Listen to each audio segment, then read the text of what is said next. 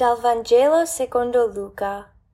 In quel momento si avvicinarono a Gesù alcuni farisei a dirgli: «Parti e vattene via di qui, perché Erode ti vuole uccidere». Egli rispose loro: «Andate a dire a quella volpe: ecco, io scaccio demoni e compio guarigioni oggi e domani, e il terzo giorno la mia opera è compiuta. Però è necessario che oggi, domani e il giorno seguente io prosegua nel cammino, perché non è possibile che un profeta muoia fuori di Gerusalemme. Gerusalemme, Gerusalemme, tu che uccidi i profeti e lapidi quelli che sono stati mandati a te, quante volte ho voluto raccogliere i tuoi figli, come una chioccia i suoi pulcini sotto le ali. E voi non avete voluto. Ecco, la vostra casa è abbandonata a voi. Vi dico infatti che non mi vedrete, finché verrà il tempo in cui direte: benedetto colui che viene nel nome del Signore». Si avvicinarono a Gesù alcuni farisei a dirgli: «Parti e vattene via di qui, perché Erode ti vuole uccidere». Immagino che questi farisei sono alcuni che hanno una simpatia per Gesù, altrimenti non avrebbero voluto avvertirlo. Ma come risponde Gesù? Devo dire che quando leggo i Vangeli Gesù spesso mi fa ridere. Quando qualcuno gli fa una domanda, quasi sempre la sua risposta non risponde direttamente alla domanda. Quasi sembra che lui non ha capito la domanda. E oggi qua Gesù risponde a questo avvertimento dei farisei, ma parla in modo strano. Ecco, io scaccio demoni e compio guarigioni oggi e domani, e il terzo giorno la mia opera è compiuto, compiuta. Però è necessario che oggi, domani e il giorno seguente io prosegua nel cammino, perché non è possibile che un profeta muoia fuori di Gerusalemme. Noi che siamo cristiani possiamo forse anche capire meglio quello che Gesù sta dicendo. Noi sappiamo che la sua missione gli porta a Gerusalemme, dove morirà, e il terzo giorno lui risorgerà.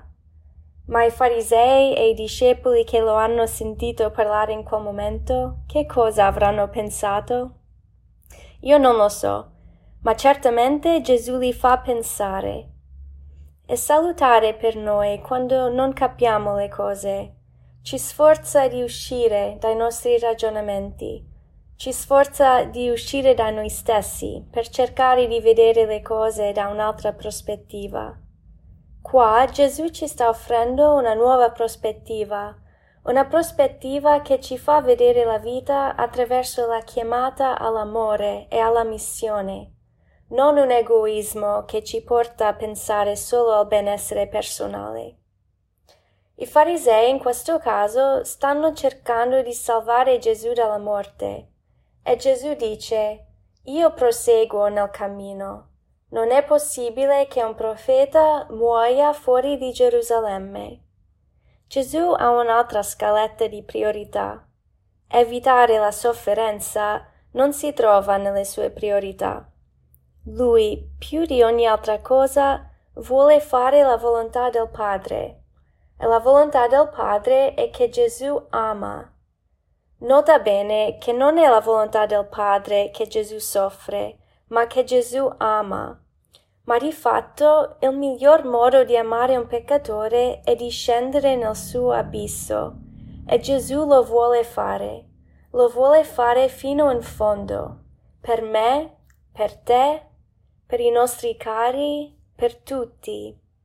Gesù è capace di soffrire perché Gesù è capace di amare. Lui vuole fare di tutto per noi. E noi come possiamo rispondere a questo amore? Dopo che Gesù risponde ai farisei, si rivolge a Gerusalemme. Gerusalemme, Gerusalemme, tu che uccidi i profeti e lapidi quelli che sono stati mandati a te, quante volte ho voluto raccogliere i tuoi figli, come una chioccia i suoi pulcini sotto, lo, sotto le ali, e voi non avete voluto. Ecco come possiamo rispondere. Lasciarci raccogliere da Gesù.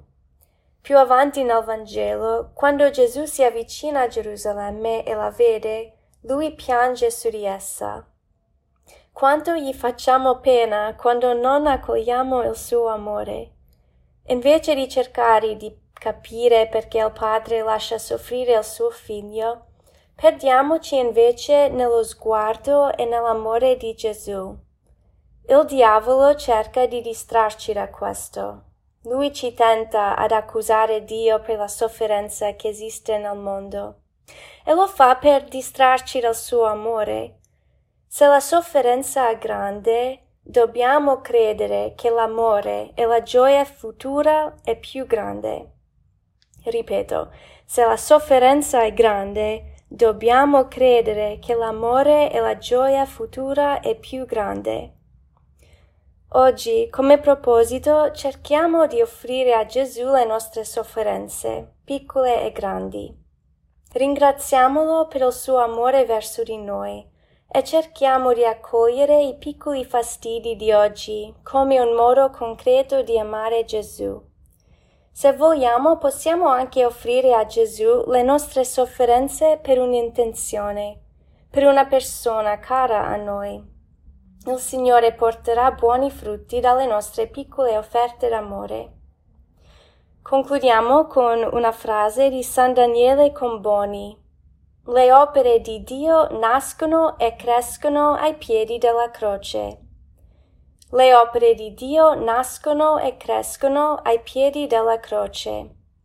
Signore, ti chiediamo la grazia di non avere paura di avvicinarci alla croce, ma di venire con la speranza certa di trovare lì l'amore che tanto desideriamo.